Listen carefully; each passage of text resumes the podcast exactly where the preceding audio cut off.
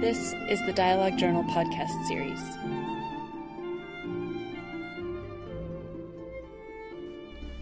Hello, and welcome to another Dialogue podcast.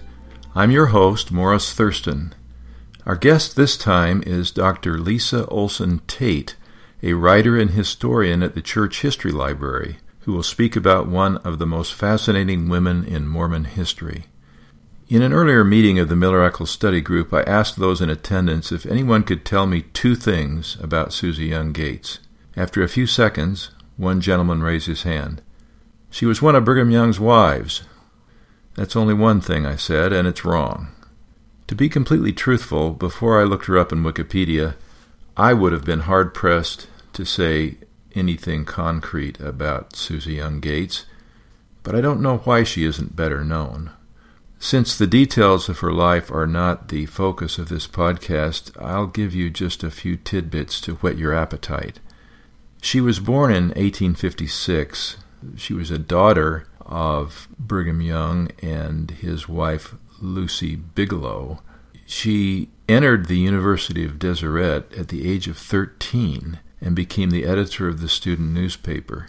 When she was 16, she married Alma Dunford and had two children. That was a very unhappy marriage, and the couple divorced. But one of her daughters, one of her children by that marriage, became the wife of John A. Widtsoe.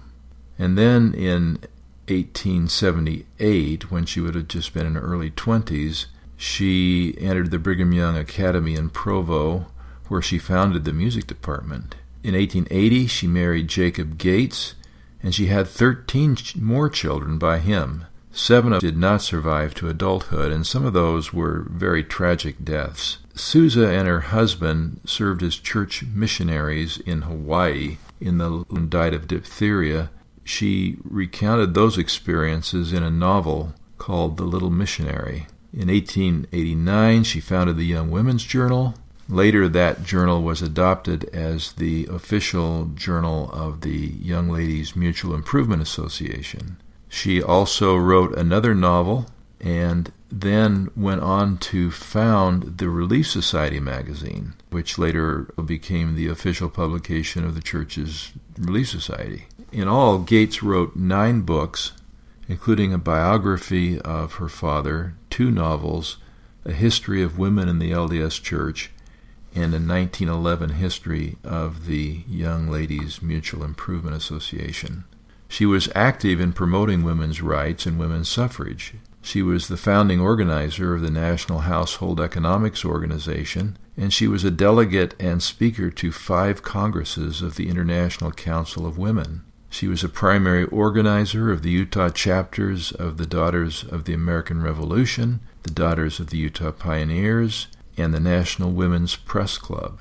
She attended several Republican national conventions, and she was also a member of the Board of Regents of Brigham Young University and Utah State Agricultural College. Toward the end of her life, she became the head of the research department and library of the Genealogical Society of Utah. So, in this remarkable life, as we go through what she did, we might be tempted to characterize her as one of Mormonism's first feminists. And this is the issue that Lisa Olson Tate will address. It isn't that simple. We hope you'll enjoy this podcast, and if you do, that you'll consider contributing to Dialogue, a Journal of Mormon Thought, which you can do online at dialoguejournal.com. The next voice you'll hear will be my wife, Dawn, who is introducing Dr. Tate to a meeting of the Miller Eccles Study Group in Fullerton, California. I've noticed some buzz among certain circles on the internet about Apostle Russell Nelson's Sunday morning talk at General Conference, where he said, quote, Mormon women need to speak up and speak out during leadership meetings in their LDS congregations and in their homes to benefit fellow worshippers, influence their families, and take their rightful place in the faith. Well, women's place in Mormonism has been a much discussed topic for as long as I can remember, and more so recently. Tonight's speaker, Dr. Lisa Olson Tate, will be shining a light on a brilliant, courageous woman from our past who spoke up and spoke out with great effectiveness, Susa Young Gates. As you listen to this presentation, I think you'll be surprised that you haven't heard more about Susa Gates's many accomplishments. And now about our speaker. Lisa Olson Tate holds a PhD in American Literature and an interdisciplinary graduate certificate in women's studies from the University of Houston. She has published award winning articles and presented research about gender and generational dynamics in 19th century Mormondom. And her current big project is writing a biography of Susa Young Gates. She works as a historian and writer on the web team at the Church History Library and serves on the executive committee of the Mormon Women's History Initiative team, an independent group that fosters research and networking in the field of Mormon women's history. Dr. Tate lives in Highland, Utah with her husband Mike and their four children. Their youngest child and only daughter is mentally handicapped, and she and her husband are involved with the Special Olympics. Dr. Tate.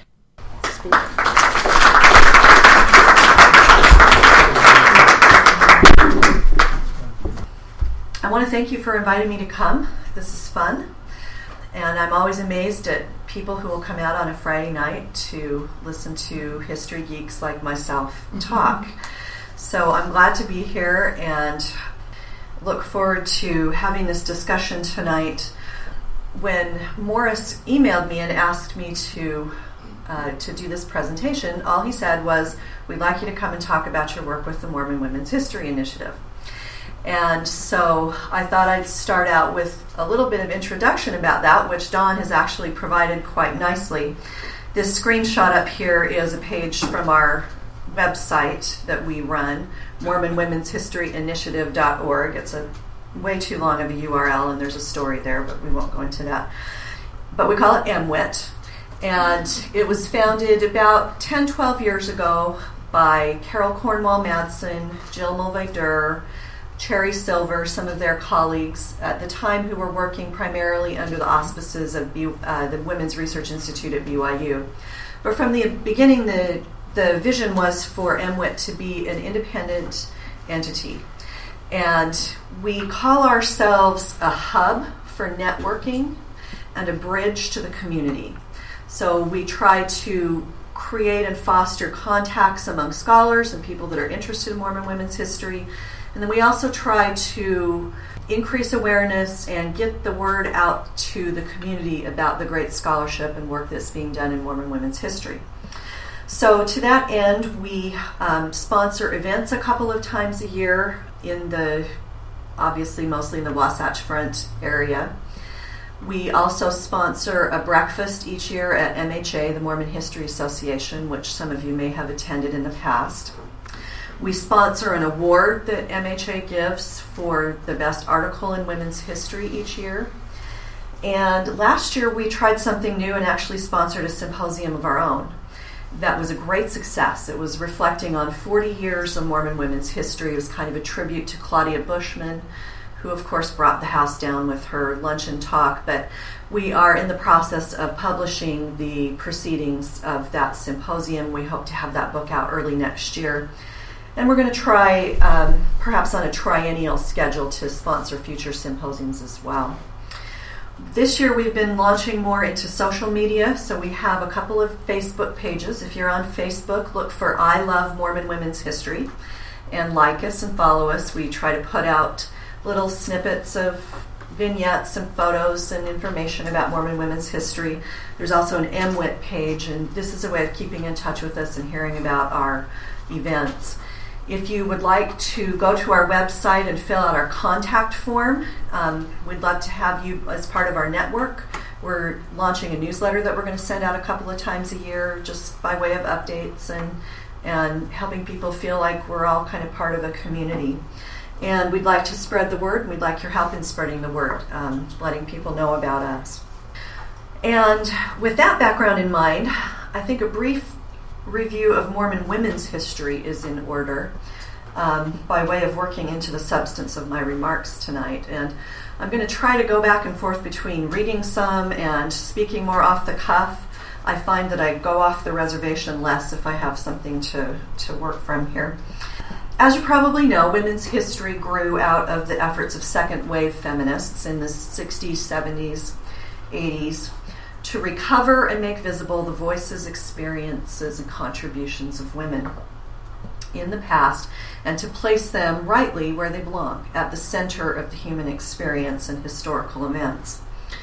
From today's vantage point, and probably for anybody that's born after 1970, it's probably almost impossible to understand just how necessary this was, how needed it was, and how radical it was for the time. Just to say that women are part of history and, and belong at the center of the story. Mormon women began examining, uh, inspired by these efforts, what to them was a lost past of their foremothers.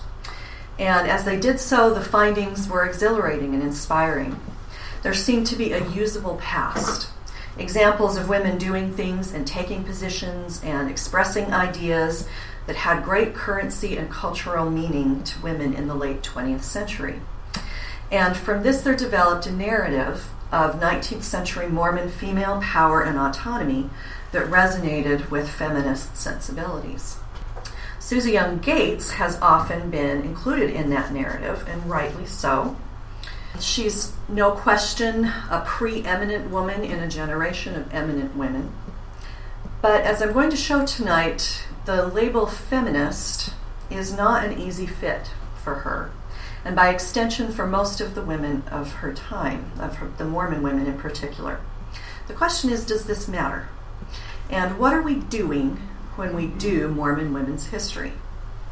It's worth thinking carefully about these questions um, especially as historical claims are used to advance certain arguments that go on today about women's issues. Susan's story gives us an opportunity to kind of think about some of these things. All right, I'm going to stick to a very, very brief biographical overview of Susa here tonight. As some of you at dinner know, I can talk about her for a long time. She was the first child born in the Lion House in March of 1856.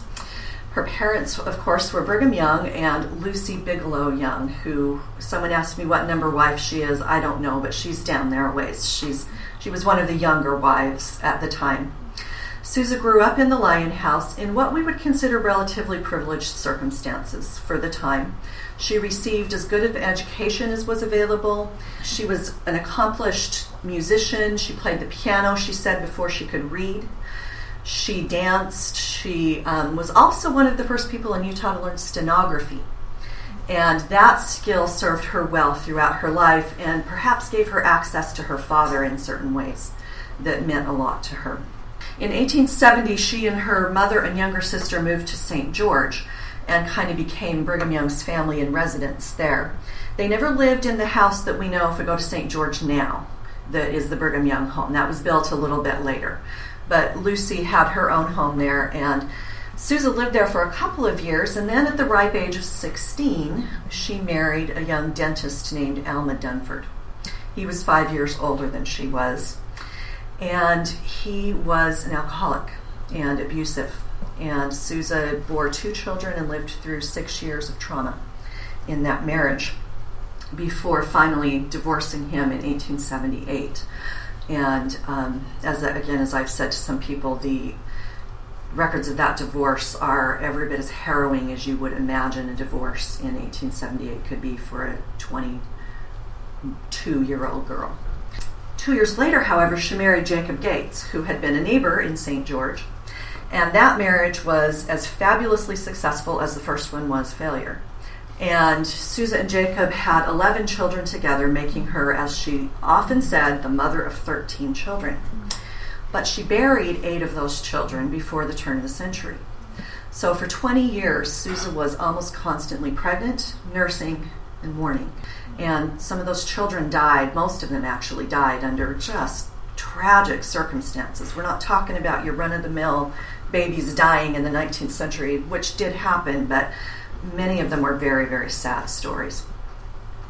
And then she died in 1933 in Salt Lake City. Well, in between, of course, she became Susa Young Gates, as this photograph of her uh, really shows. This is one of my favorite pictures of Susan. You can see her regal bearing, She looks every inch her father's daughter. This picture was taken in Chicago in 1920 when she went back for the celebration of women's suffrage and boasted, of course, that she had been voting longer than almost any other woman there. Thank you very much. Mm-hmm. Um, she was a prolific writer of both fiction and nonfiction. She's one of the founders of the Mormon home literature movement, one of the first to write a novel. She uh, founded and edited both the Young Women's Journal and the Relief Society magazine, and that gave her a platform from which her voice was extremely influential, as we'll see a little bit later. Um, and in the interest of time, you can probably see these other uh, accomplishments here. She's on the board of a lot of things, she's involved nationally and internationally. The last years of her life were um, focused very heavily on temple and genealogy work. And if um, Mormons are known to have an expertise as genealogists, Susa is one of the main reasons for that. She taught thousands of people and really wore out the last years of her life in that effort. And um, on the church history website, history.lds.org, we've recently published an article about her and her efforts in genealogy and her experience with the um, revelation that Joseph F. Smith had in 1918. So I would commend that to you, as well as the church history website in general, which basically nobody knows exists, but has some really good stuff on it. Okay, that was longer than I intended. When Susa died, she was eulogized as one of the most eminent women of our time. She lived the life of an intellectual Daniel Boone, one writer wrote, with restless urge and intrepid courage blazing trails out into, into the trackless and unexplored wilderness of thought that others might follow and build securely along the paths she marked out for them. She was said to have a faculty for far sightedness and to understand the spiritual and intellectual needs of her sisters in the church and she had unusual ability as an organizer. One of her colleagues wrote of her that she is engaging and brilliant in conversation and possesses the repletion of sentiment which naturally accompanies an artistic temperament, this emotional nature being held in check by the saving grace of humor. Her mind is the versatile, imaginative type, keenly perceptive and philosophical. And then she says, All that is written of Mrs. Gates in her lifetime will be necessarily inadequate it is only through the perspective of years that her achievements and dynamic power will be fully discernible. I find that an interesting statement given that Susa Young Gates is probably one of the most famous Mormon women that you've never heard of. When you go into a, a room full of Latter day Saints today, by and large, people don't know who she is. And I think that's unfortunate. All right, well, we're going to start with this question about how how do we place her in relation to feminism? And a couple of brief statements here will have to stand as representative of her, her views. So, on the one hand, we have this. If women once taste the delight of supporting themselves, they will never again willingly consent to ask any man for every cent of money they wish to spend. It is not pleasant, sentiment aside, to ask anybody for that which you know you want and need. And once you get into the way of earning your own money, it is so delightfully independent that it is very difficult to return to dependence. On the other hand, now it's all twaddle, this talk about women being able to do the work of men and still retain all the rights and privileges of womanhood. The experiment has been tried long enough by Susa herself, we might add, to prove that motherhood and public life don't harmonize except to a limited extent. If women want to sacrifice all their own high and holy rights to seize upon the privileges and duties of their husbands and brothers, I suppose they will do it. They generally do just about as they please sooner or later. But if they prize their own rights, let them guard them sacredly, and not like a silly child reach out arms for the moon, unloosing from their clasped hands as they reach the rich jewel of healthful, blessed, blessed motherhood. As you can see, Susa had quite a voice and quite a distinctive personality. If we have difficulty making sense of Susa's feelings and theories about gender, so did she. A deep ambivalence and internal conflict registers in her writings on the subject, especially in the 1890s, these, when these quotes are from, when she was editing the Young Women's Journal and participating frantically in every woman's cause she could find. She claimed that the conflict had been resolved from her for her through revelation. She wrote, A number of years ago, a voice from heaven speaking to my spirit warned me of the dangerous position in which I stood on this question. I feel sometimes that I could go down on my knees in a public place and thank God that He was so mindful of His erring and mistaken child. Oh, the glory and loveliness of my position as a woman before my heavenly parents since that day. The day when it came to me by revelation that I was fighting the truth by opposing my husband and my leaders and hating myself because I had been born a woman. If you could only know the happiness that comes from God when you are in the light. I'm going to discuss how Susa came to this theologically grounded theory of gender and women's rights that grew out of her personal need and also out of pivotal interactions that she had with the powerful men in her life. And that then she felt compelled and entitled to articulate and teach as truth to others. Well, as you can see from this quote here, this may raise a certain question for us, which is what did it mean to her that she was a daughter and not a son of Brigham Young? And the implications of that fact were not lost on her at all. Susa did not write about herself very often in a reflective or revealing way. And so the few things that we can find of that nature are very precious and carry a lot of weight. And this is one of them. It's an article from the Young Woman's Journal in 1896 called The Editor Presumes to Talk About Herself. And here she tells the story of her birth. And I'm going to read this to you. I don't think it needs a lot of commentary, but it gives us a sense of how her feelings about herself and her gender are um, very deeply and early rooted in her life. Immediately upon my own initial bow to the audience, she says, I am told that my mother, upon finding out my sex, exclaimed with great force, if not elegance, Shucks. Aunt Zina, who was presiding high priestess of the occasion, responded in her rapid yet gentle tone of remonstrance no, it isn't shucks, it's wheat and full weight, too. Mm-hmm. Then enters my dear father upon the stage of action, and my beloved mother, still smarting under the disappointment that I should always be clothed in petticoats, instead of proudly assuming pantaloons at the age of three years or thereabouts, asked my father what he would like the little disappointment named. He responded, father replied, it did not matter so much, and left mother to make her own choice. Now, furthermore, a dear old nurse, well known in old Utah days as Aunt Suzanne Richards, was engaged and present upon that important occasion to remain with Mother for another several days, if not a week. It seems that prior to my father's visit, Mother had had some talk with the nurse who had begged to name the baby in case Father did not do so. You must understand the full weight of my mother's disappointment, for she had had but one child in eight years of married life, four years prior to my birth, and that child was a girl. She naturally desired to possess a boy, a true representative of her adored husband. I have no doubt if I had had the good sense to appear upon the scene as a boy, I should have been christened Brigham, as this was the delightful custom in our house. The first boy, not only of the first, but of every succeeding wife, was nearly always named after the husband and father they all loved so well. So you see, it was by the merest chance I failed to be a boy and to bear the name of my revered father.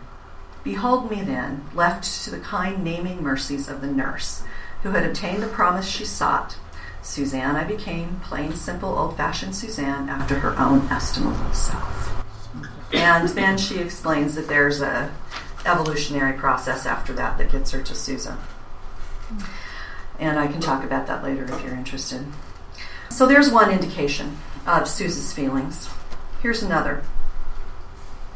This is another article that she wrote for the Young Woman's Journal. And this one she titled Boy versus Girl. And it begins My dear girl reader, did you ever wish you were a boy? Have you not spent many moments thinking or talking over the advantages boys have? Have you ever allowed a kind of angry envy to creep into your heart when contrasting the conditions of the sexes? If you have done none of these things, you are presumably a very contented and delighted person. I am going to make a confession.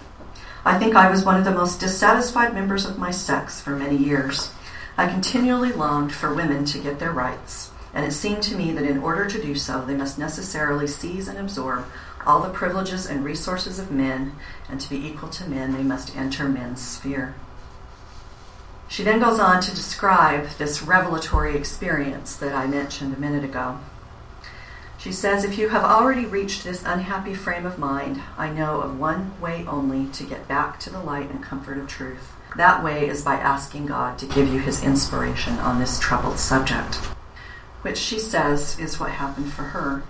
Now, reconstructing from the records that she left, I haven't found any contemporary records of this revelatory experience, which doesn't mean that it didn't happen. But what I have found is a couple of pivotal interactions that she had with important men in her life that helped her to formulate what she felt was the answer to these questions.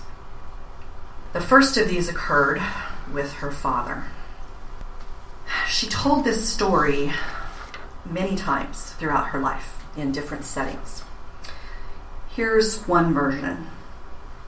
She recounts that her father said to her, If you were to become the greatest writer, the most eloquent woman speaker, the most gifted and learned woman of your time, and had neglected your home and children in order to become so, if when you arise on the morning of the resurrection day you found that your duty as a wife and mother had been sacrificed in order that you might pursue any other duty, you will find your whole life had been a failure. She goes on and says, and I think this is important, she says, I have tried to make that thought the guiding star of my life.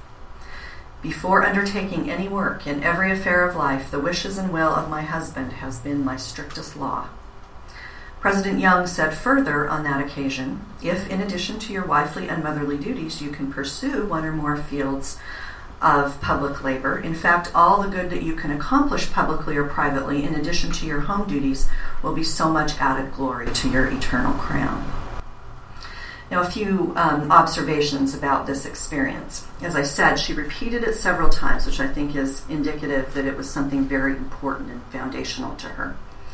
She probably didn't have a lot of one on one interactions with her father, and so it could be all the more important for that reason. In one account, she places it shortly before he dies. So she would have been 21 years old with two small children and mired in her horrible marriage at that time, which could also add to the significance here. Note how it indirectly acknowledges her ambitions, how it acknowledges that she might want to become the greatest woman writer, and so forth.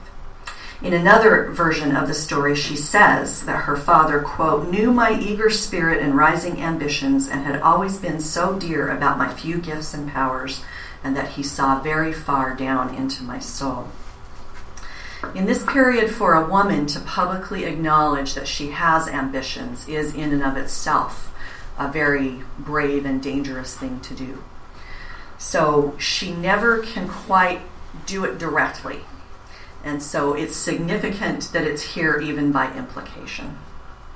Notice how Brigham Young's um, counsel to her is rooted in Mormon theology, in the theology of eternal marriage and families, but it's also rooted in the social context of the understandings of biology and the meaning of gender in the 19th century. But it stands out for Susa as a moment of self definition and life ordering. Womanhood equaled motherhood. That was the bedrock. It was true biologically, psychologically, and theologically. And it would be the non negotiable basis for her theory of gender. And again, it's not necessarily unique in 19th century culture, but there are some specifically Mormon resonances to these ideas. The other great and important friendship and relationship in her life was with Joseph F. Smith. She had known him all her life, presumably. He's 17 years older than she is, and was in Brigham Young's home and in, in the same orbit that she grew up in quite a bit. But they became very close friends in the years that they spent together in Laie in Hawaii. Uh, Susa and Jacob spent the second half of the 1880s there on a mission which was a return mission for Jacob because he had served there before and he was very good at number one, sugar boiling, and number two, the Hawaiian language. And so he was there to work in the sugar plantation and to do missionary work. This photo on the left is a picture of the Gates family taken while they're in Hawaii. Joseph F. was there in exile, um, hiding out from the feds, basically. He and his wife, Julina. And Susa and Joseph F. got to know each other and became very close friends there. And by very close friends, just one example of that, I have found over 130 letters exchanged between Susa and Joseph F. from 1887 to the end of his life. And in those letters, there's references to many more, to many other letters that haven't been saved. She saved most of his letters, him not so much. So, you know, there were a lot of letters between them. And there was this, just a strong affinity and mutual respect between the two of them. Susa, in true Susa fashion, was very effusive and almost obsequious, if you know that word, in, in speaking to Joseph F. and praising him and falling all over herself about how much she loves him. And there are times when he's kind of, you know, trying to get her to tone it down a little bit. Mm-hmm. But the truth is that he loved and respected and admired her too. And, re- and really, there was a strong affinity between the two of them. But this statement that she makes in one of the letters, I think, is really significant in suggesting that she may have transferred some of her feelings about her father to this other powerful male figure, saying to him that she that he affects her just as my own beloved father used to, and that she seems to say her silliest things when she's around him. And so I want to look at a really remarkable exchange of letters that they had in 1888 he uh, Smith is back in Utah at this time. The Gateses are still in Hawaii, and so they're writing back and forth to each other quite as frequently as the ship, you know, ship mail allows. And apparently, Susa's letter is lost, so we don't know exactly what she said, but Joseph quotes from it. And apparently, she asks him, asks him specifically whether a woman holds a portion of the priesthood in connection with her husband. Now, his reply in a word was no. But in giving this response to her, he elaborates his understanding of the relationship of men, women, and priesthood. And I'm going to quote at length from these letters, and I've got some slides here so you can follow along because it's so fascinating. And we want to note, first of all, the absolutely fundamental theory of gender that is at work here and gender hierarchy. Joseph F. writes to her the man, of course, is the head of the woman, but the woman is the glory of the man, and Christ is his head. The man is not without the woman, nor the woman without the man in the Lord. So far, we're in Corinthians, and we're in good biblical ground here. His wife is queen, but is not and never can be. Oh, wait, I'm sorry. God is a man. His wife is queen, but is not and never can be God. Yet without the woman, he could not be God either. No man can ever attain to the Godhead alone or without the woman. No woman can attain to the Godhead, but can and will share the dignity, honor, and exaltation of that matchless climax of power and glory with her husband. So, this statement places man in the central position of an eternal hierarchy Christ, man, woman. The statement that woman can never be God suggests a view in which woman's sharing of godhood with her husband is fundamentally subordinate, though he does allow that man cannot attain to godhood without woman. But notice that it is man who attains to godhead. He continues It is the same in regard to the priesthood. A woman does not hold a portion of the holy priesthood through her husband or father but she shares with her father or husband under the new and everlasting covenant all his honors, his privileges, and his rights in her proper sphere, together with his blessing, gifts, endowments, power, and glory. Not merely deriving these honors from her husband, but in connection with him, creating two parts of a whole, the woman adding to and partaking of the greatness and glory of the man, as he adds to and partakes of the greatness and glory and happiness of Christ. Well, a few notes. Nothing is said here about greatness and glory of woman except by implication. She adds to the greatness and glory of the man and seemingly partakes of that greatness and glory. This seems contradictory to the idea that she does not derive her honors from her husband. Two parts of a whole leaves at least theoretical room for equality of the sexes, and I think we would say it that way today. But Smith seems unable to envision it in those terms. In a later letter, he asks, is it not sufficient honor for the woman that the man is dependent upon her for a fullness of exaltation, and that he cannot attain to it without her? We'll each have to answer that question for ourselves, whether that's sufficient honor. In asking whether women held a portion of the priesthood in connection with their husbands, Susa was referring to a well established discussion within 19th century Mormondom. We could talk about this for about two hours, so I'm going to give you just the brief nutshell here. The idea seems to have grown out of the Nauvoo Temple experience and Joseph Smith's statement, or more accurately, his colleagues' later editing of his statement, to the Nauvoo Relief Society that, quote, and this is the edited version, the faithful members of the Relief Society should receive the keys of the priesthood in connection with their husbands through making covenants in the temple. This expression that women hold a portion of the priesthood in connection with their husbands can be found in many sources throughout the 19th century, expressed by both men and women. In 1880, for example, John Taylor explained that the ordination of women to lead the Relief Society in 1842, which he performed by assignment from Joseph Smith, did not mean, quote, the conferring of the priesthood upon those sisters, yet the sisters hold a portion of the priesthood in connection with their husbands. And around the same time that Joseph F. and Susa are having this discussion in their letters, Apostle Franklin D. Richards addressed the Weber Stake Relief Society and gave one of the most elaborated um, discussions of this idea.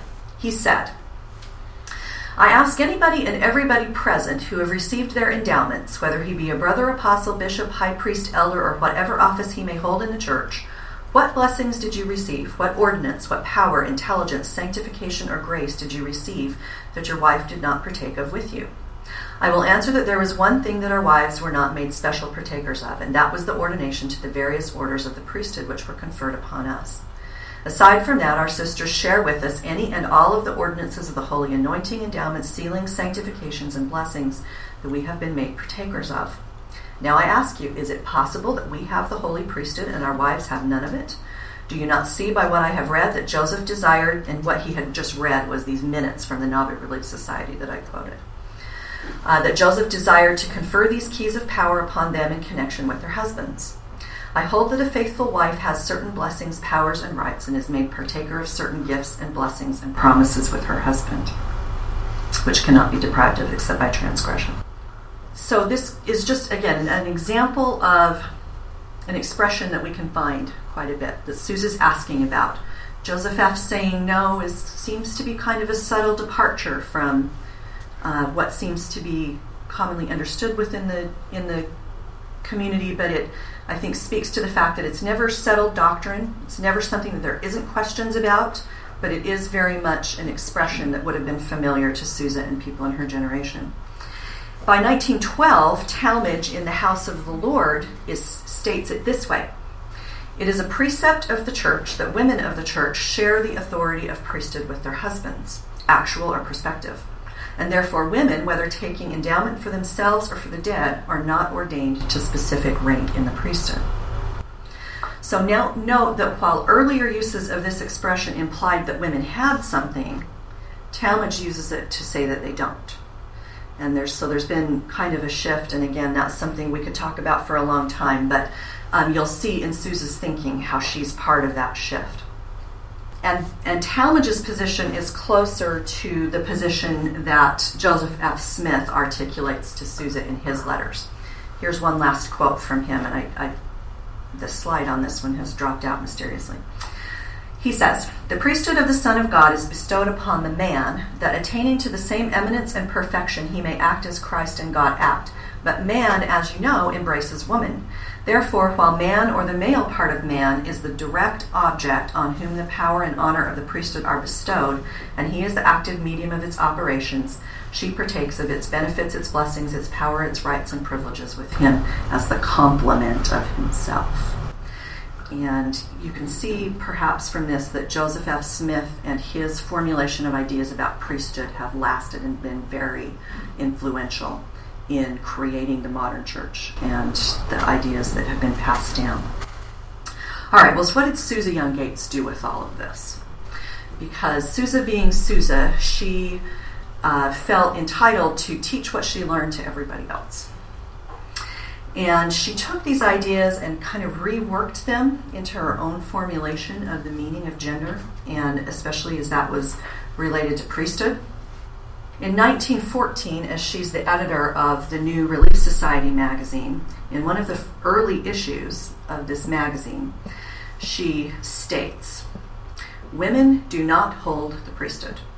This fact must be faced calmly by mothers and explained clearly to young women which I just find it to be a fascinating statement. Uh, there's some implication that it's not going to be accepted calmly, but it needs to be. Women in this church must not forget that they have rights which men do not possess. They have their own field, their own duties, their own privileges. Women in this church choose to be womanly, and womanly is one of her favorite words. They choose to honor their fathers and husbands. They choose their own sphere and duties with that calm and gracious dignity which ensures to them a full life here and eternal happiness hereafter. Notice how she keeps repeating choose. And she's emphasizing the idea of women's agency, that women are choosing to do something. Okay, well, there are many other examples of how she puts this all together that could be cited, but one of the most interesting that clearly brings things together is in a pamphlet that she publishes towards the end of her life in 1929 called Why I Believe the Gospel of Jesus Christ. And in this pamphlet, she goes through and she starts with the Egyptians and the Babylonians and tells you all about the history of world and religion and how she came to believe what she believes and why the gospel's true and all of this. It's, it's wonderful stuff. And vintage Susa. But then she eventually comes to a section called Men and Women in Church Relationship and she places her ideas about um, gender that she expresses here in the context of a conversation with Joseph F. Smith. And you'll see that she seems to be drawing on the letters that I've just reviewed and, and what he said to her in the letters. I think that some conversation probably actually took place, but there's no reference to it in the letters and it seems that she's kind of creating a composite memory here and drawing on on on these discussions. All right. Here's what she says. Accepting the priesthood as a vital part of church government both here and hereafter, with the authority of decision and leadership vested in man holding the priesthood, I was confronted as a young wife and mother with another angle that of man's sole leadership in church and domestic affairs. But I wanted the light, and it came.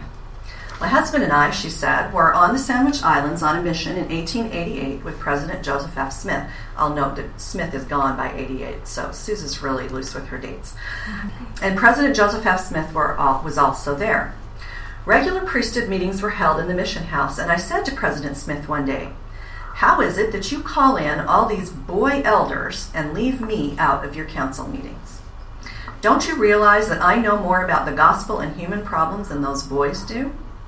Why, there are only two men here, yourself and my husband, who I acknowledge as my superiors in wisdom, intelligence, and leadership. Then why shut me out? Mm-hmm. And whether she actually ever said that to Joseph F. Smith or not, I have no doubt that she thought it. And I suspect that, again, that there is a kernel here of an actual conversation. He replied, You admit that your husband Jacob and myself are your superiors? Well, that's the key. That's the whole question in a nutshell. Who is the greatest woman of modern times? Eliza R. Snow, I answered. Admitted. But do you consider her the superior or even the equal in intelligence or leadership to the prophet Joseph Smith or your father Brigham Young? No, no, decidedly not, I hastened to reply. Then, that is the key. Wherever you'll find a superior woman, you'll find a man who is just one step ahead of her who will be her leader and guide, as Christ is the head of all men holding the priesthood. And that authority must be respected by you and by your husband. Right? This is amazing stuff. And by your husband in his association with his bishop, and by the bishop in, his, in respect to his stake president, and on up to the president of the church who is responsible to God and also to the votes of the people twice a year. Every man and woman in the church renders reverence and obedience to the one who is placed over him or her. There is no such thing as absolute freedom in, in, in individual is individual freedom in group life. End of quote. She continues. That was logical, consistent. But why could women not hold the priesthood? not because of lack of intelligence or leadership qualities, perhaps, but ever and always because she is the mother of the race. She shares all the gifts and blessings of the priesthood, but does not hold the priesthood. Priesthood involves tremendous responsibility as to personal conduct, setting an example, home and church leadership, missions, constant attendance at meetings, etc., etc. No woman can be an ideal woman here and hereafter and at the same time assume the heavy tasks and responsibilities which accompany direct leadership. No normal woman cares to take the responsibility of deciding crucial points, either in domestic, spiritual, or even civic life. My men folks must keep all the Ten Commandments if they expect me to follow them into the kingdom of heaven. Strict honesty and chastity were and are the standards set up for all men in this church. It is a joy to follow the example and leadership of such men. And so it comes to this men have priesthood, women have motherhood. This has become a commonplace formulation, but it originally rested on an elaborated theory of gender that has not survived intact. So, by way of summary, note the critical points in this theory. So, first, there must be order. All wanting to be boss is what ails men and nations today, and some women as well, Susa asserted man is subordinate to Christ as woman is subordinate to man. So it was easier to understand women's subordinate position if men were likewise seen to be subordinate to greater authority. Third, this hierarchy meant a rule of male superiority, not just by decree, but by nature and cosmological principle. Joseph F. hints at this in his letters, as we saw, but Susa takes it a step further and formulates it explicitly. Next, women's nature was defined by motherhood, an all engrossing duty and identity that left her ill suited for priesthood duties. Now, note that Smith does not formulate the priesthood motherhood paradigm. And in fact, he places motherhood and fatherhood as parallel. For example, he says to her, Apparently, she had gone off on some rapturous statement about what it means to be a mother in her letter to him. And he says, Now, Susie, you triumph over the supreme joys of motherhood, I think is offset by the supreme delights of fatherhood. If, as you say, we may never know what it is to be mother, on the other hand, how can you ever hope to know what it is to be a father? I think nature has about poised these pleasures in equal balance, and we have no room for difference on this point. So he doesn't place it in a theological context, nor does he construct the motherhood priesthood paradigm. Susa seems to have formulated this on her own. Moreover, when women understood this system, they would willingly submit to it. And notice how she uses the word normal woman to bolster her theory here. And finally, the key to this willingness was proper understanding and personal revelation. She wrote, After I had my key from President Smith in regard to women's relationship to the priesthood, I was perfectly satisfied. Nay, more, womanhood was glorified for me, and obedience was the ultimate expression of agency. This was the key point for Susa. Women retained their dignity and independence by choosing to use their free agency to assume their subordinate position and embrace motherhood as their highest duty. They chose to acknowledge men's authority. For Susa, there's a strong pattern of resistance and submission running through her theories, as we've seen. Joseph F., speaking from the male authoritative perspective, does not dwell on women's psychology. But Susa, inadvertently perhaps, reveals the mental, emotional, and spiritual workout it took to arrive at this position that she considered to be a glorious resolution to her questions and inner conflicts. All right, so we return to our original question was Susa Young Gates a feminist? By now, it should be clear that the answer to that question is complicated. Let's start with the fact that the term feminism did not exist in Susa's world until relatively late. It was coined in French in the 19th century but did not enter American use until the 19 teens. When it did, it was used self consciously and expressly in opposition to the woman's movement that Susa had been part of for most of her life. As Nancy Cott, who's a well known historian of, of American women, writes, the term feminism was used as a form of cultural blasphemy. It was a very radical term at the time.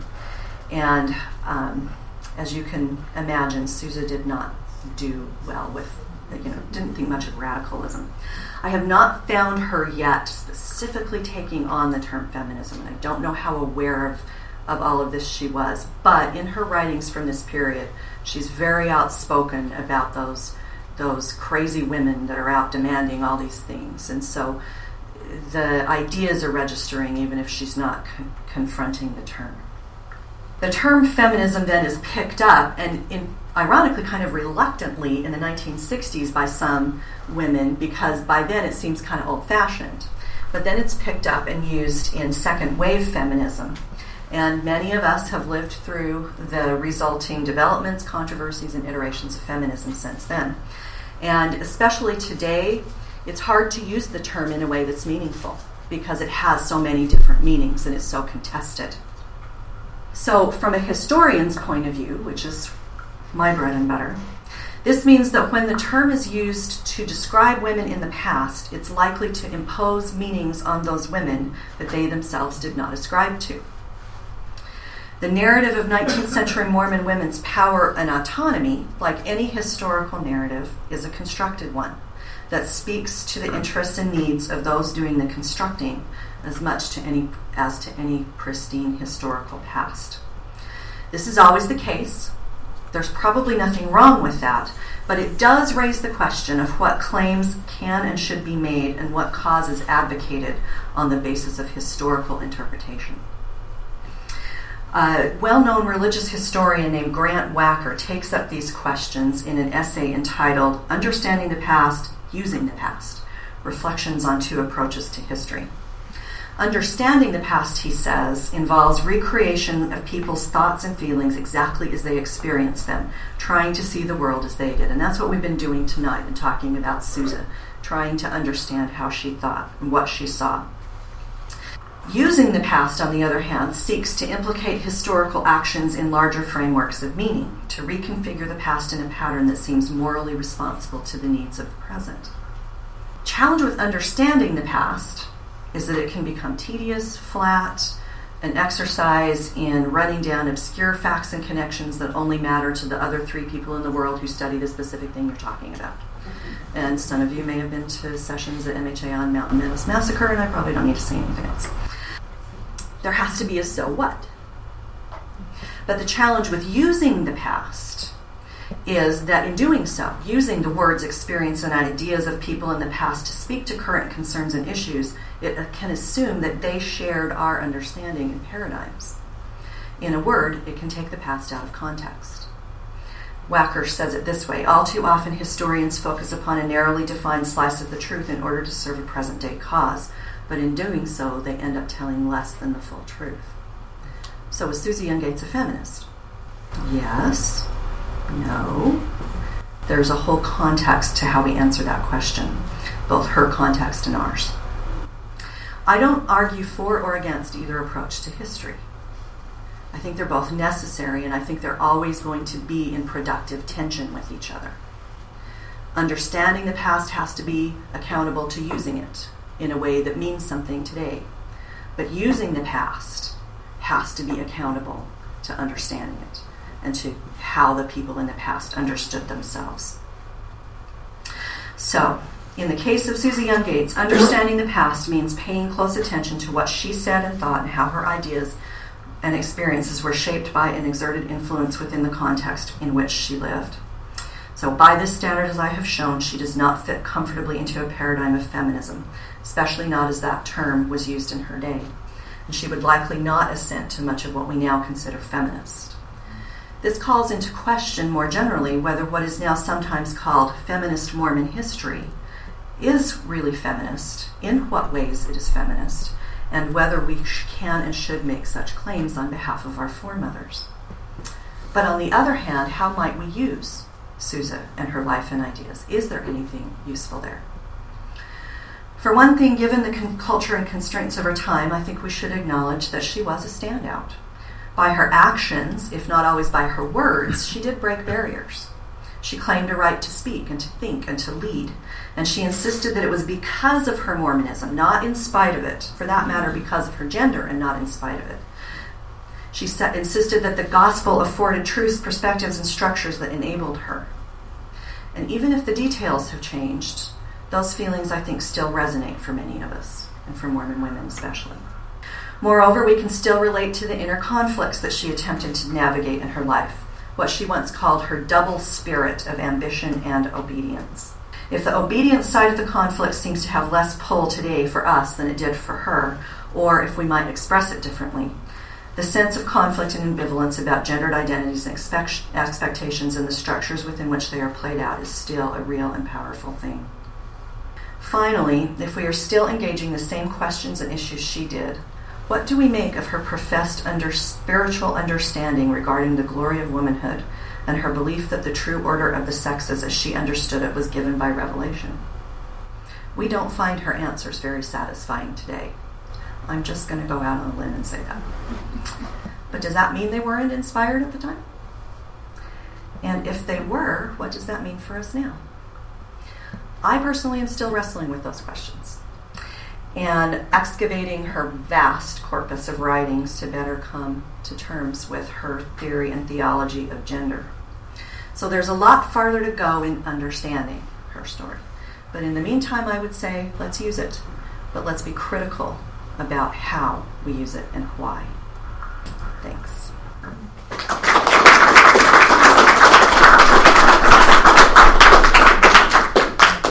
Thank you very much, Lisa. That was a wonderful presentation.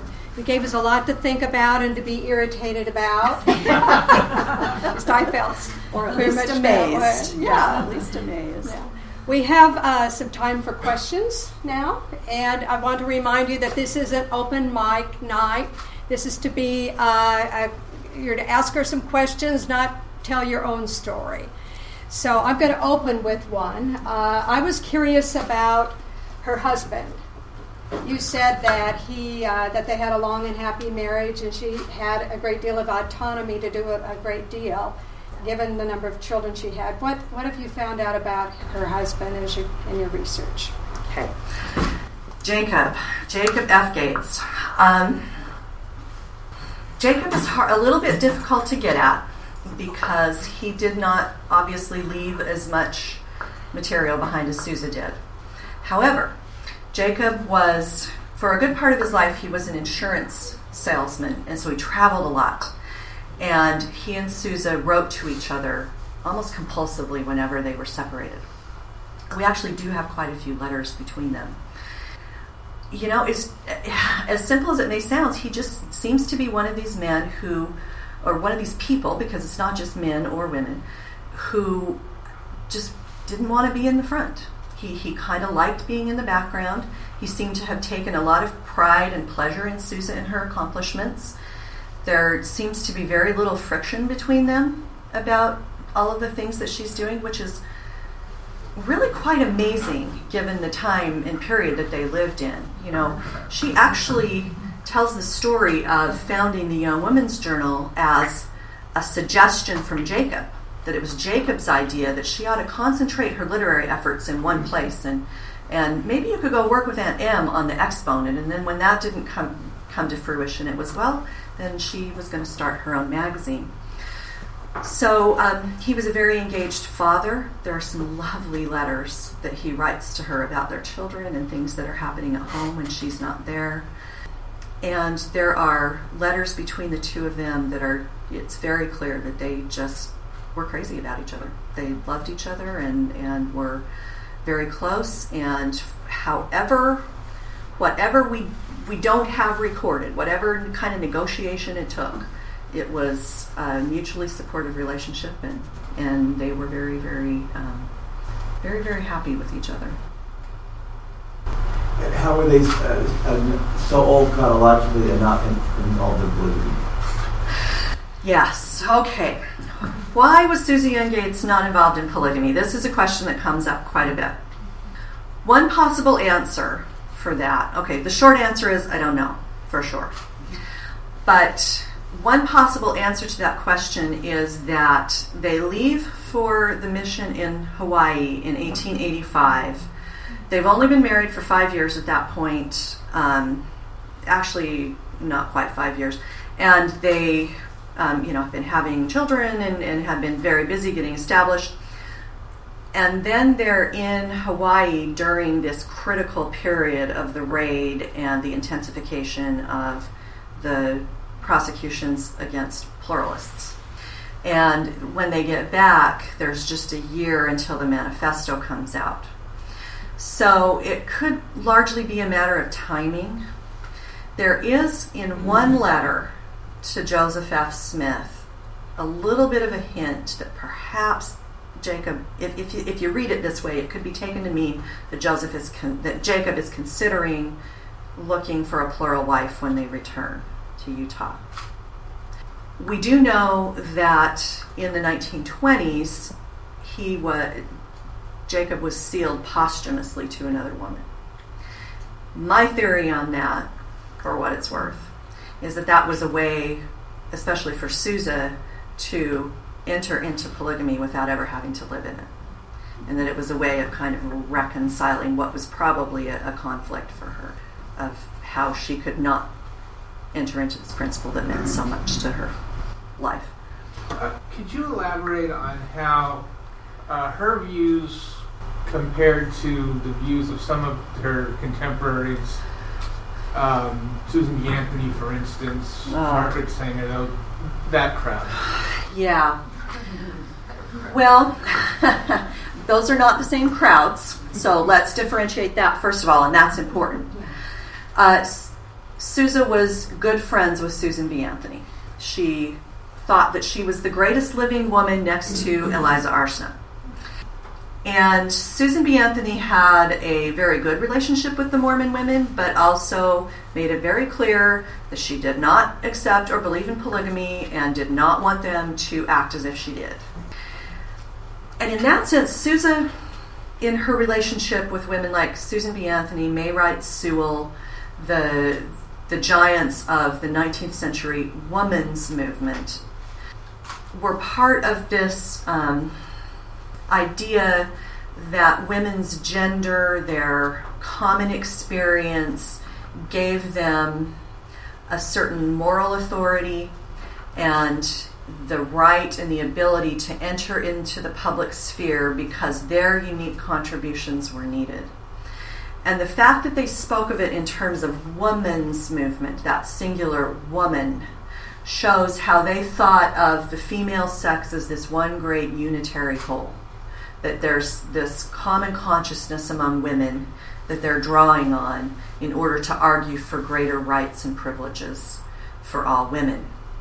What happens in the 20th century is that that unified idea breaks down under the realization that, you know, black women are women too, and there's all these different classes and races and individual experiences that mean that there's as much difference between women as there is between men and women. And so, so in that sense, Susa seems to share in this idea of woman as a great whole.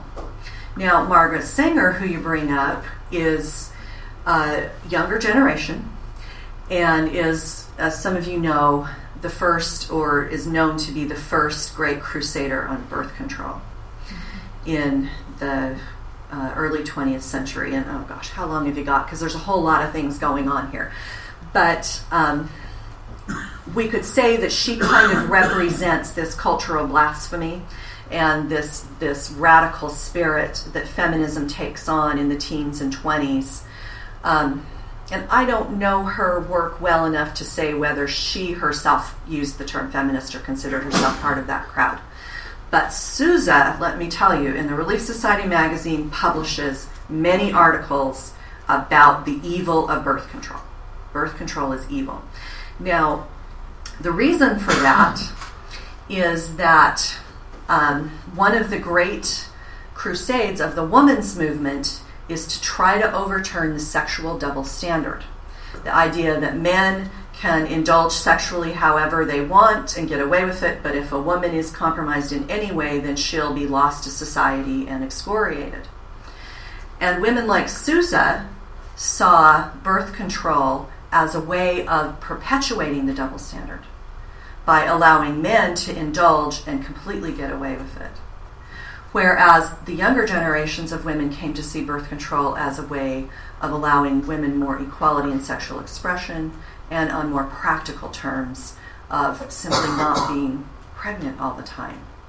And in that vein, it's really interesting that Susa, who spent you know 25 years of her life pregnant, didn't didn't seem to think that there would be any benefit to that, to not having to live that way. So it's it's very interesting and very complicated. Okay, any other questions? Yes, back here. Scott, I'm sorry. You, you mentioned, I believe, when when you were talking early on about her experiment her quotation. Yeah. It looked like it was about a five year period. What did she do in, in, during that five years that caused her to change her view? Well, I think when she says the experiment of women mixing motherhood and public duties, I think she's talking more broadly. I don't think she's referring to anything specific necessarily. It's just an interesting statement for her to make, given the fact that, especially in the 1890s, when she's saying this, you know, motherhood and public duties don't mix, she's got as much public duties as motherhood going on. She herself is living out this so called experiment. She later calls that decade her life's most crowded years. She's teaching at Brigham Young Academy. She's got a Sunday school of 60 girls. She's organizing the National Domestic Science Association. She's going to the National Council of Women. She's writing, writing, writing constantly to supply material for the Young Women's Journal. So she lived that out. And I think we have to say that some of her ambivalence about mixing motherhood and public duties probably did come from her own experience. But at the same time, that doesn't seem to have stopped her any. And um, this brings up another point about the women's movement is that they often, and Susa, not a whole lot, but they often unself consciously talked about how um, all this domestic work could just be done by servants, by paid employees, and so forth. And so this has been one of the um, complications and problems in women's movements is which women's liberation gets purchased on the backs of which women. Because Susa had girls who worked in her home and she she did they weren't wealthy by any means but she did have the ability to hire a girl to come in and help with the cooking and the cleaning and the housework which enabled her to do some of these public duties. So it's complicated. Yeah. Armand and then? Aside from how, how she lived and what she lived out yeah um, just considering her theory of gender, from what little I know about the uh, historical context there, I don't see a whole lot of difference between her and what other Mormon sisters of the time would have said. Yeah. And uh, so she, in, in, that sense, then you, you, think of her as as uh, really kind of representative of the LDS women of her time and place, um, which would put them somewhat at odds with the national women's movement, but but uh, in more ways than polygamy, perhaps. But if I just make one more thing, it seems to me then that what happens as the century turns and we go into the 20th century, um, what comes in with what comes in with the LDS feminists, if we can call them that, right. at that point, converges a lot with what we have in the nation as a whole by about 1920. Um, the the women's movement in the nation as a whole really didn't accomplish much more than getting the vote.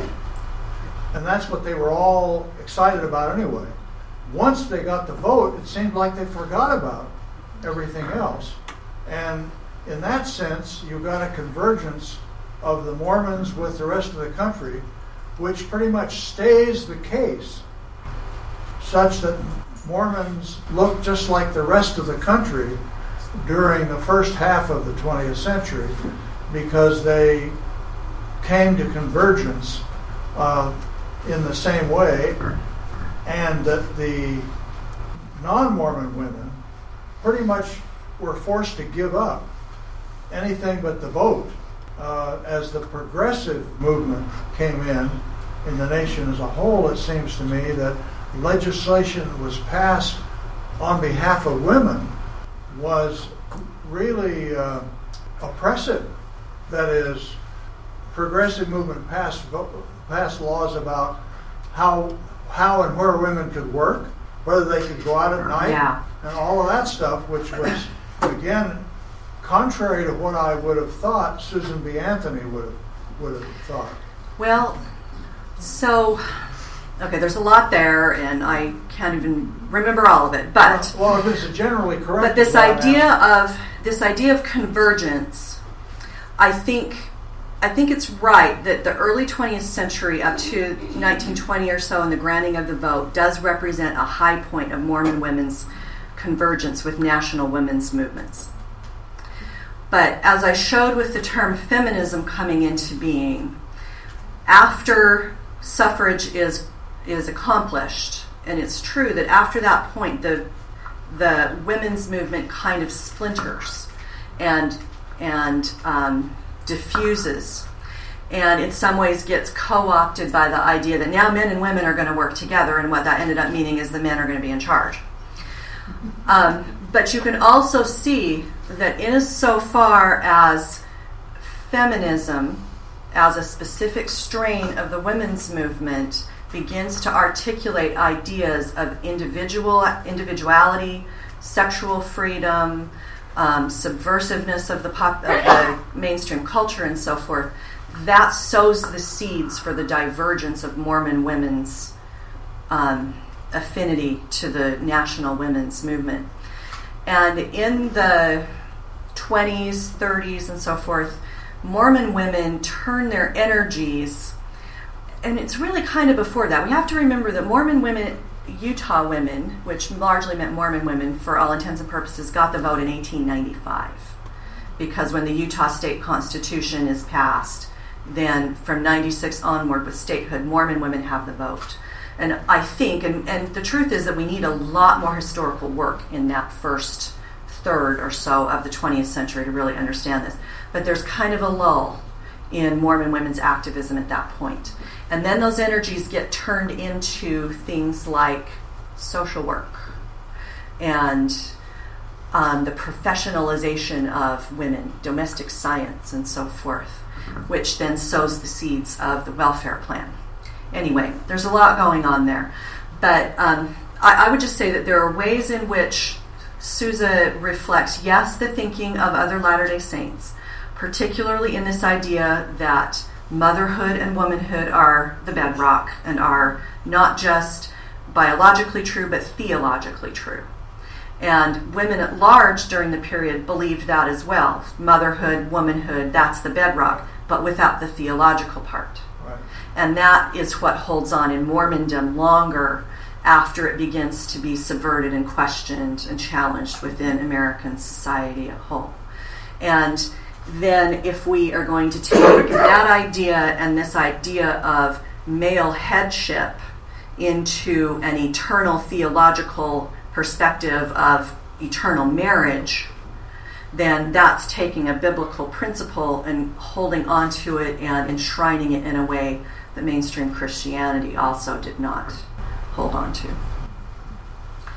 Okay, yes. Was it not a condition of statehood for Utah that the women not, not be able to continue to vote? Uh, no. So, women in Utah originally got the vote in 1870. It was then revoked in 1887 with the Edmunds Tucker anti polygamy legislation. And at that point, the Mormon women mobilized and said, That is our right, and we're going to get it back. And after the manifesto, in particular, they said, We are not going to let statehood pass unless women's suffrage is part of the Constitution of the state of Utah. And that became one of the major controversies and discussions. B.H. Roberts, as some of you know, gives this impassioned, you know, this, this big speech about how women's suffrage should not be part of the Constitution. Not so much because he didn't believe in women voting, but it was this age old argument well, let's get statehood first and then we can pass women's suffrage. And the women are like, uh uh uh no, we're going to have women's suffrage as part of the Constitution, and they prevailed on that. So Well, they did have You think the federal government would have had the power to shove it down their throats if they wanted to? Just if you want it, you're not going to get state. Yeah, Well, who gets the Well- vote is a state question. Yeah. It was a state. Que- it was a state question. It wasn't a federal government question. They were able to frame their own constitution. So, so the constitutional amendment had virtually no effect in Utah. Mm-hmm. Which one? They already had the vote. No. On the 19th. The They did national not. conference. The the Nineteenth Amendment that gave Utah women the or that gave American women the votes not till 1920, and national and Utah suffrage is 1895. 96 is when statehood takes effect. So So- had it all that. So they had had it for 25 years, yeah, before it comes in nationally. You had a question. I'm sorry, I forgot. Gail, right? Yes, uh, Brigham Young, as well as speaking to the grandness of motherhood and being the most important foundation, he also, am I correct, stated that women should learn skills, and uh, that would entail doing work within the community and even earning a living if she had to. Yeah. Um, do you want to stay a couple more hours? Brigham Young's converse, uh, ideas about women um, are complex. Um, I always say that you can prove anything by going to the Journal of Discourses because Brigham Young said just about everything at one point or another. And I think we ought to apply the same principle to the Journal of Discourses that the Doctrine and Covenants applies to the Apocrypha, right? There are many things within them which are true, and let he who has the Spirit read them carefully. Um, Brigham Young's ideas about women kind of evolved over time. And he came to see the potential and the importance of women participating in the community in public ways. And so, yes, there's that famous statement that everybody loves to quote that supposedly proves Brigham Young was a feminist about women learning to keep shop and keep the books and all of those kinds of things. Well, I think he meant that. But um, I also think he thought that man was the head of woman and that, that women's sphere was primarily in the domestic realm They're as well but that they weren't mutually exclusive. He thought that, no, and actually that's a really important point because he came to articulate that, and so did Susa's generation, and so did many leaders, male and female, during this period that, as I say, is sometimes seen as this high point of Mormon women's power and autonomy in the late 19th century. So, yeah, you can. Uh, you can use Brigham Young as a precedent for a lot of different ideas about women, but that is one of them. Yeah.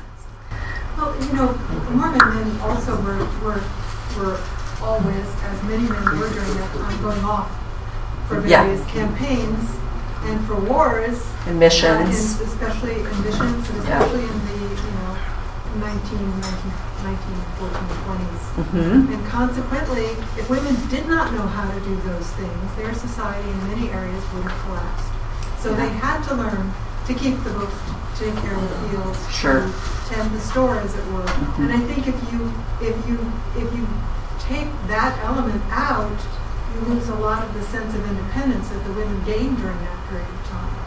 Yeah, I think that's a really important point, and I think we can also take even a broader historical perspective on that and say that women always kept the books, for crying out loud. Men were always busy or liable to die and be absent, and from colonial times and time immemorial, women always did have a, a important roles within the community and, and within the economy. There were some particular resonances for that within Mormondom. And there's also a strain in, in historical analysis that, that would say that, you know, gender roles are less constrained, less rigid in a transitional society like a frontier society. And so that would be expected. I mean, when, you know, when every hand is needed to make sure you eat, it doesn't matter whose hands it is. And so, yes, there, there was a lot of that going on as well. And I think this is part of the point of women's history, right? Is to go back and to say, you know, women are have always been there, right at the center, keeping body, soul, and stomach together, right? And and that's not to say that that they weren't in relationship with men; they always have been. But um, that women's contributions have always been there and always been needed and always been important, whether or not that's been acknowledged. Yes. It's, you know, it seems to me as I hear you talk about Susa that she's very much a product of her time and being the daughter of Brigham Young, the confidant of Joseph F. Smith, and clearly aspiring to be known as a leading Mormon woman, Yep. uh, a writer, uh, founder of these journals and whatnot. And we have a very hierarchical, hierarchical church, and today, even now, if you aspire to leadership in the church, you need to nod your head and say yes when, when the president or some leading man speaks. So in that sense, it doesn't seem that she had much choice if she wanted Yeah. to be what she wanted to be. Uh, and I guess my question is this: Were there any Mormon leading women whose voices dissented on these issues, or were they all pretty well nodding their heads and saying yes? Yeah, the question of finding dissent in the record is a really complex one. and in a word, it's really difficult to find. You find the dissent primarily among those who left the church and then got labeled as apostates. So, yes, it's a very good and a very important question. I think what Susa's I think what we see from these sources, like what I've been talking about tonight, is that she struggled. She recognized the conflicts. She felt them. She lived them. She she had questions and she tried to figure them all out, but she believed. And she wanted to be part of the community and she did believe in the theology, and so she had to reconcile those things. And I think we have to give her credit that both of those things were true and that she just lived out a lot of contradictions in her own life. Is it any different, you know, for anybody at any given time and place? There's always questions and constraints. But yeah, for sure. Uh, how would you compare Susa's perspective with Emmeline B. Wells? Oh. You know, they're a different generation. Emmeline is the same age as Susa's mother. And I think I think they shared a lot of the same perspective. Emmeline was very much a believer in the idea of woman and the woman's movement and the idea that woman could take her place. And I'm not an expert on Emmeline, but I think there's a little bit more of an edge in some of Emmeline's writings and a little bit more of a an agitation that for some reasons, as Morris has um, articulated here, maybe Susa didn't want to express or didn't feel like she could. I think Susa was, uh, Emmeline was very active and she did all this writing, she went to the meetings.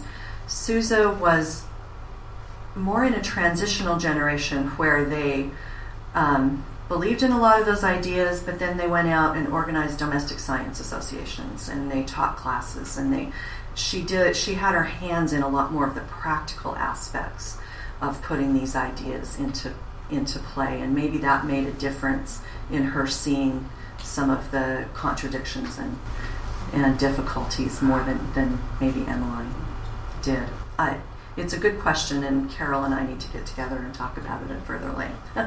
okay, one more question in the back. I know we're all tired. Mike, did you have a question? Yeah. Well, it, it was just back to the comment earlier about expressing dissent.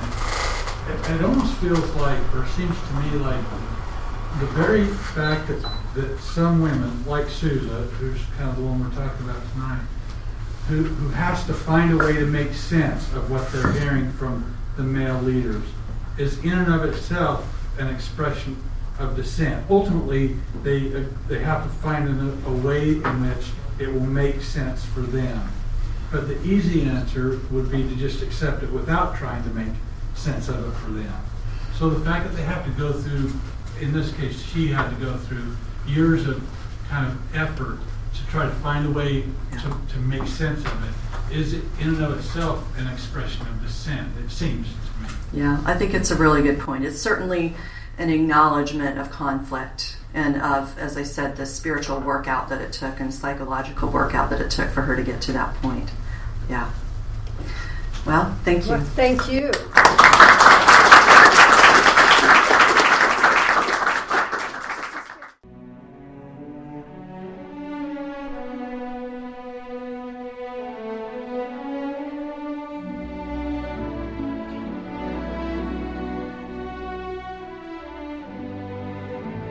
You've been listening to the Dialogue Journal podcast series. We'd like to thank our guests today.